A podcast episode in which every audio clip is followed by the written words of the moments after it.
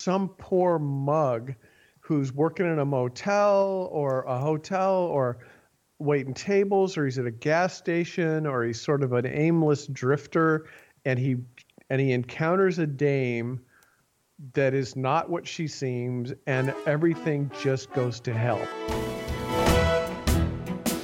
Morning, good afternoon, good evening, whatever it is, wherever you are. Thanks for subscribing, streaming, or downloading and listening to us on your computer or tablet or phone. I'm Austin Tichenor, one third of the Reduced Shakespeare Company, and you're listening to this week's Reduced Shakespeare Company podcast, number 629, 2018's Top Podcasts.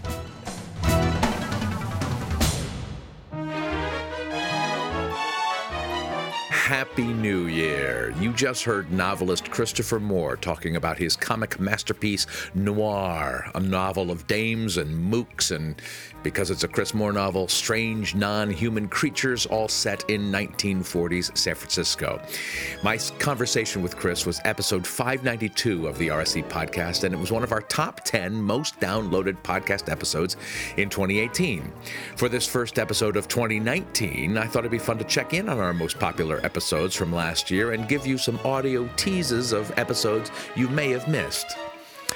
The 10th most popular episode from 2018 was 586, Reduced Show Report, in which Reed Martin, Teddy Spencer, and I reviewed the 10 or 12 Broadway shows we saw while we were performing at the New Victory Theater in New York City last March for me, the, the, the, the, worst thing I saw, and worst is relative, was School of Rock, the Andrew Lloyd Webber musical version of, of the film starring Jack Black that was the worst in air quotes that I saw, and it still killed. I mean, it was still great. Uh, uh the story works, and I give all the credit to Mike White, who wrote the original screenplay. And I like Andrew Lloyd, Andrew Lloyd Webber's music. I we we make jokes about him as you do in our business, but um, I like his songs. I didn't think this is his best score.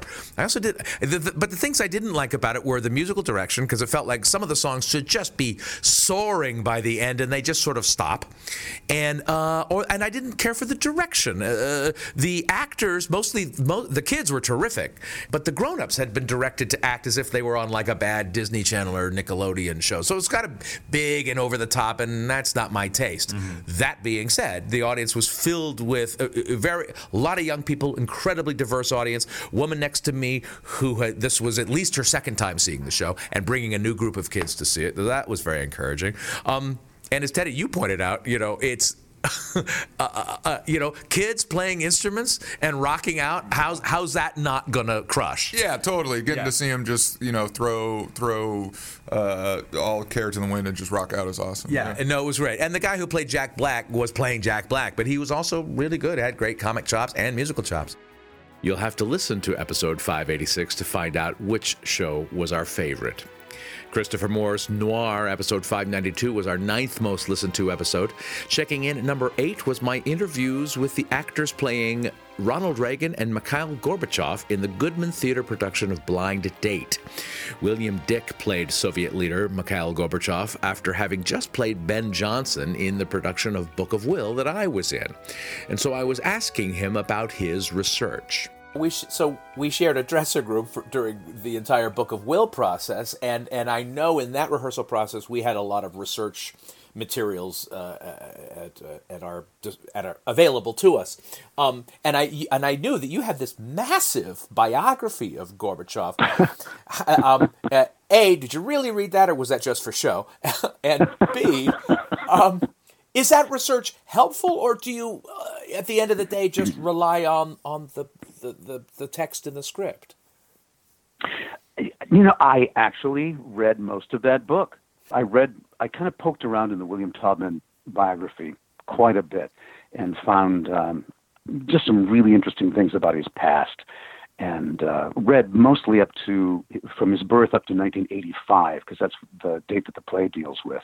It was fascinating to to do that research and realize that both Reagan and Gorbachev came from very humble backgrounds, from you know relative poverty and uh, um, tiny towns, to uh, to become you know the most powerful men in the world. Pretty extraordinary.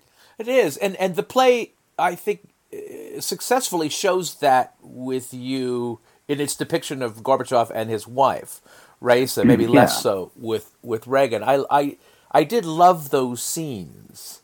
Um, how much did the play change in rehearsal? a great deal. We got scenes. We got I got two new scenes uh, the Saturday during previews, the Saturday before we opened on Monday. Um, we read through the scenes on Saturday afternoon, and they were on stage in front of an audience Saturday night. Oh, that's and fun. that's pretty much, yeah. The seventh most popular episode of 2018 was my conversation with Kate Powers in episode 580 about the Redeeming Time Project, which uses theater and Shakespeare in prisons to give agency and the tools to re enter society to the incarcerated and hopefully formerly incarcerated.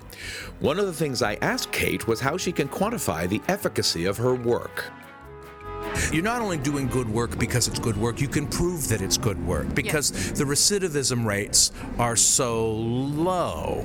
And can you explain what that means and why that is? Right. So uh, the national recidivism rate is about 68%, which means that within two years of release from prison, 68% of the people that we incarcerate are back in the system for a new crime or a parole violation. And in fact, that's a falsely low number because after two years, uh, we don't count it as a repeat offense. We call it, count it as a new crime. um, so, so the number is even larger, which means that we're not uh, giving anybody the tools to re-enter society and be successful. Uh, we're just punishing people. It's just retribution. Uh, but men who participate in prison performing arts programs like Shakespeare Behind Bars, like Rehabilitation Through the Arts, and now the Redeeming Time Project across the country, men who participate in those programs, the recidivism rate drops from that national average of 68% to less than 5%. Um, and then one of the things that we saw at Rehabilitation Through the Arts at Sing Sing Prison, where uh, you can get a GED or an associate's degree or a bachelor's degree, is that after a few years involved in the theater program, uh, men who've been told their whole lives that they're stupid and that they're thugs and that uh, they are not smart enough for school discover that if they can stand up in front of 600 Class A felons and speak Shakespeare, they can probably also get their degree. And men who earn their bachelor's degree while they're incarcerated, their four year degree, the recidivism rate is literally zero. So we are a gateway drug to college, and it is the prison to college pipeline. Number six was our tribute to National Public Radio broadcaster Robert Siegel, who retired in 2018 and was instrumental in raising the RSC's profile and first bringing us onto the NPR airwaves back in 1994. This was episode 577 and filled with many interviews and outtakes. Here's how Robert first introduced us to the National Public Radio audience.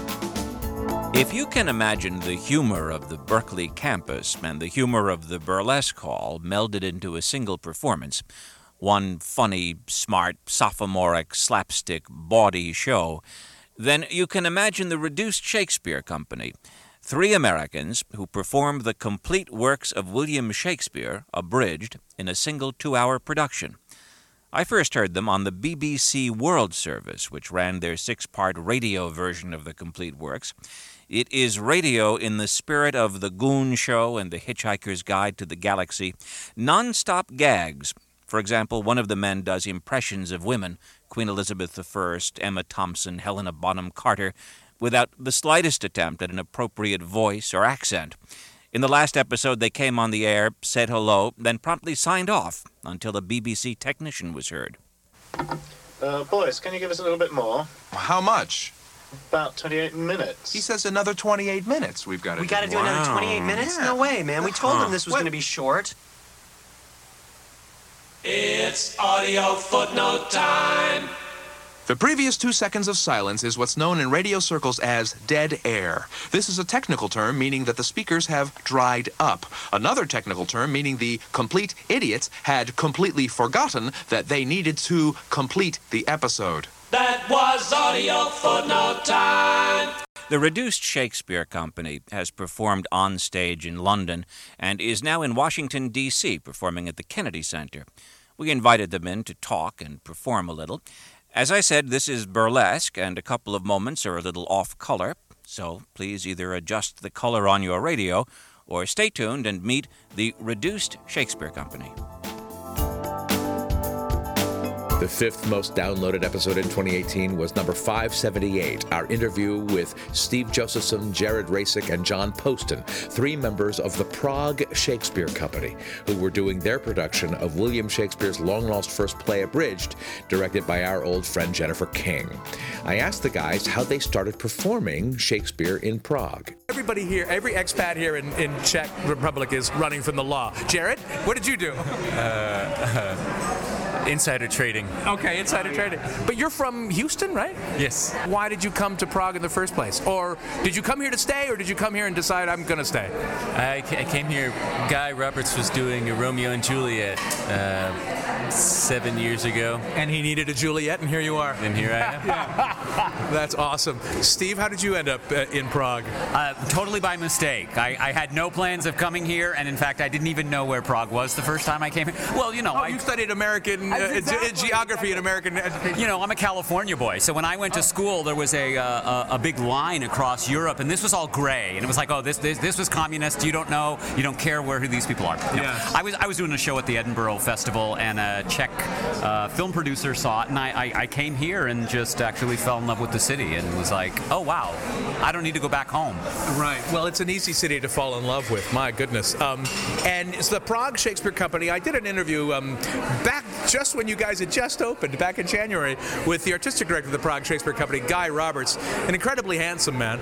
Um, I want to know what they mean when they say you should see his Richard III. Is that a euphemism? I, leave it to my wife, Dee Ryan, to make it blue this early in the podcast. Hi, I'm Chris Rawson, chairman of the American Theater Critics Association, and you're listening to the Reduced Shakespeare Company podcast. Where can you RSC the RSC? You can see Reduced Shakespeare in your own home by owning your very own copy of Pop Up Shakespeare, written by me and Reed Martin and illustrated by the marvelous Jennie Maizels. It's on sale worldwide, and you can find links to both Amazon and independent bookstores in the US and the UK on our website. In two weeks, we begin our week long run of the complete works of William Shakespeare, abridged, revised at the legendary Bucks County Playhouse in New Hope, Pennsylvania, from January 16th to the 21st. Then we continue on with performances around the country in Bloomfield Hills, Michigan, Wingate, North Carolina, Morristown, New Jersey, Lancaster, California, Idaho Falls, Idaho, St. John's University in Collegeville, Minnesota, Reston, Virginia, Houghton, Michigan, Appleton, Wisconsin, Lubbock, Texas, Amherst, Massachusetts, Flint, Michigan, River Forest, and Effingham, Illinois, Meridian, Kansas, a week at the Virginia Arts Festival in Norfolk, Virginia, and we'll be giving two performances of William Shakespeare's long lost first play abridged in Los Angeles at the Broad Stage in Santa Monica, California. As always, the very best way to stay up to date about all of our worldwide performance dates is to sign up for the Reduced Reader, our email newsletter. Go to reducedshakespeare.com and click on the link to subscribe and check out our touring page for specific box office, venue, and ticket information. Now back to our countdown of the most downloaded podcasts of 2018. Interestingly, six of the top 10 most popular episodes have a specifically Shakespeare theme, and that includes the fourth most downloaded episode, my conversation with Howard Sherman about that great Canadian TV series Slings and Arrows, which aired for three seasons and focused on the travails of a Shakespeare festival modeled loosely on the Stratford Shakespeare Festival, but familiar to anyone who's ever worked in any theater anywhere or even attended theater anywhere. I don't think you watch Slings and Arrows and roll your eyes at the show or even how the show is plotted. You may roll your eyes because you're amused by the characters, but part of what's so extraordinary about Slings and Arrows is that it is a comedy, yet it is a comedy in which everything is absolutely recognizable from theater, even though it's Canadian theater and we're Americans. It's the same. Oh, it's the same. I, pretentious artists are pretentious artists the world over. But I would I roll my eyes at Mark McKinney's character, the managing director of the New Burbage Festival. He's incompetent. I think he may be punching above his weight, but as somebody who has spent his career as a theater administrator, Mm-hmm. I may have more insight into the challenge that you than you do, Austin. That's uh, that's hundred percent true. All I know is that I don't know how long he lasts. All you know is that the check's clear, and that's what you want to know about theater administration. I used to be in theater administration. Again, like like New Burbage, this is also recognizable where f- th- five, three people are doing the work of ten or tw- fifteen. Yeah, no, what what's so extraordinary about Slings and Arrows is that it is simultaneously a fairly good picture of what it's like to be at a theater company and a wonderful, gentle send up of what it is to be in the theater. Mm-hmm. Because there are all of these not fall on the floor funny moments, but there's there there's these really witty things happening and yes there's a few things in it that are broad the mm-hmm. the character of Darren Nichols the director is Yeah. is is is fairly over the top but but we've met those people we certainly have and if I had to put slings and arrows up against smash For instance. for authenticity Yeah. I would take I would take slings and arrows first Absolutely, and Smash. Uh, I pulled muscles rolling eyes watching Smash. The third most downloaded episode of 2018 was my conversation with Ann Morgan, the literary manager of the American Shakespeare Center in Staunton, Virginia, who's spearheading a program called Shakespeare's New Contemporaries, a groundbreaking undertaking to discover, develop, and produce a new canon of 38 plays inspired by and in conversation with Shakespeare's originals. One of the many things that makes this project unique is that we are asking writers to engage with things that are at the heart of our mission, which is a larger company of actors, 10 to 12 actors. We are asking them to write for Shakespeare's staging conditions of universal lighting and audience engagement um, and all of those sorts of things. Um, so we're asking writers to not only um, be inspired by Shakespeare's plays, but also the way he thought about what he was writing for. Well, and this, this, you, what did you say? Thirty-eight plays 38 plays over the next 20 years. over the next twenty years. Well, uh, you you look very fit. You might you might survive this. Um, maybe. Yeah. Uh, uh, but this is a massive project. So you're you're rolling this out a few four plays at a time, right? What, what, what's the what's the first wave of plays that you're looking for companions to? Sure. So each round of applications, we will be looking at four Shakespeare titles. From those four titles, depending on what is submitted to us, we will select two companion plays, um, and the two uh, lonely Shakespeare plays will go back in the pot and cycle around. In, in the future. Um, so, the first round of plays, uh, the deadline is February 15th. Um, it's Henry IV, Part 1, Merry Wives of Windsor, The Winter's Tale, and A Comedy of Errors. Oh, so so if you've got a Falstaff play kicking around, that could that could work for a couple of those plays. If you've got a comedy about twins percolating, that could work.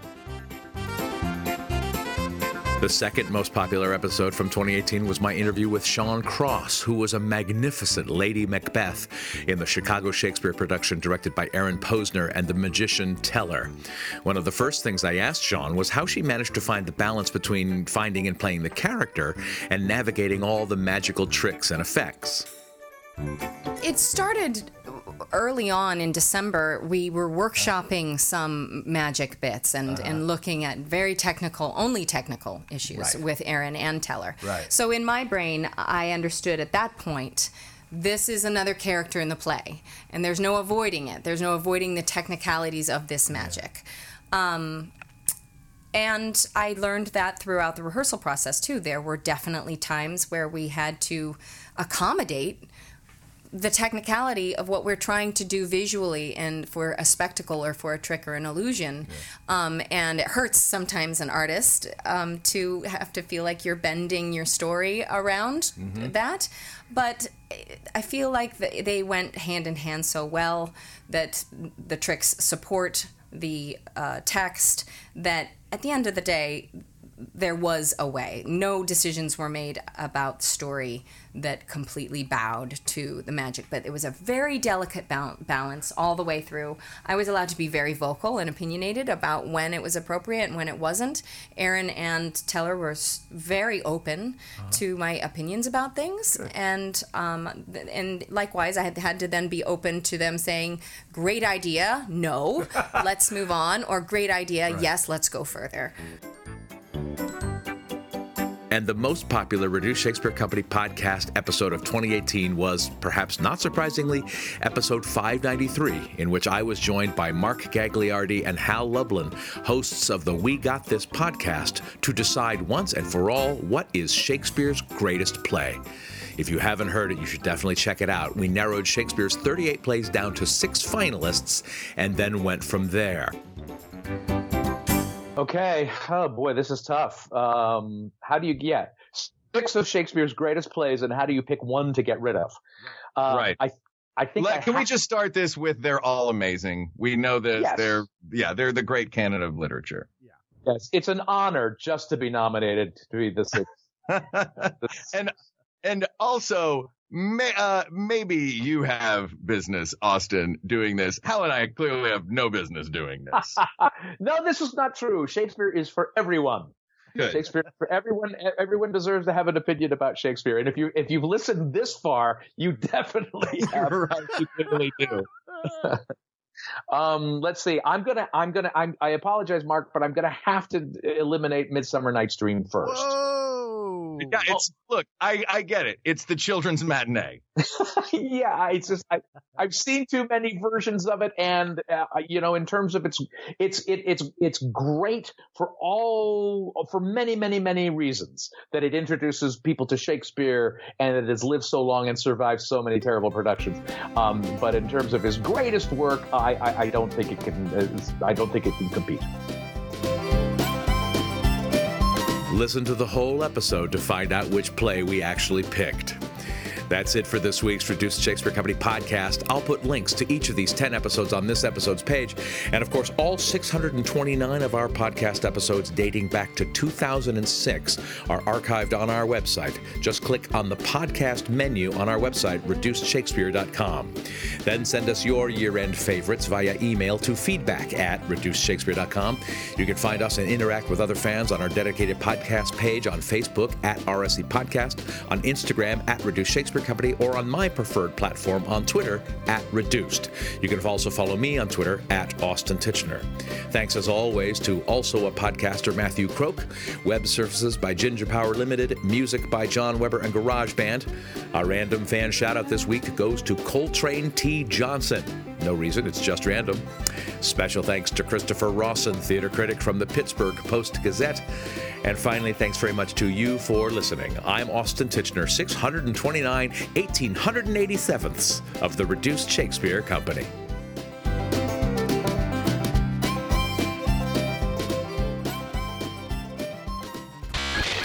Podcast is a production of the Reduced Shakespeare Company, reducing expectations since 1981. Go to reducedshakespeare.com for performance dates, actor bios, email newsletters, and so much less. So much less.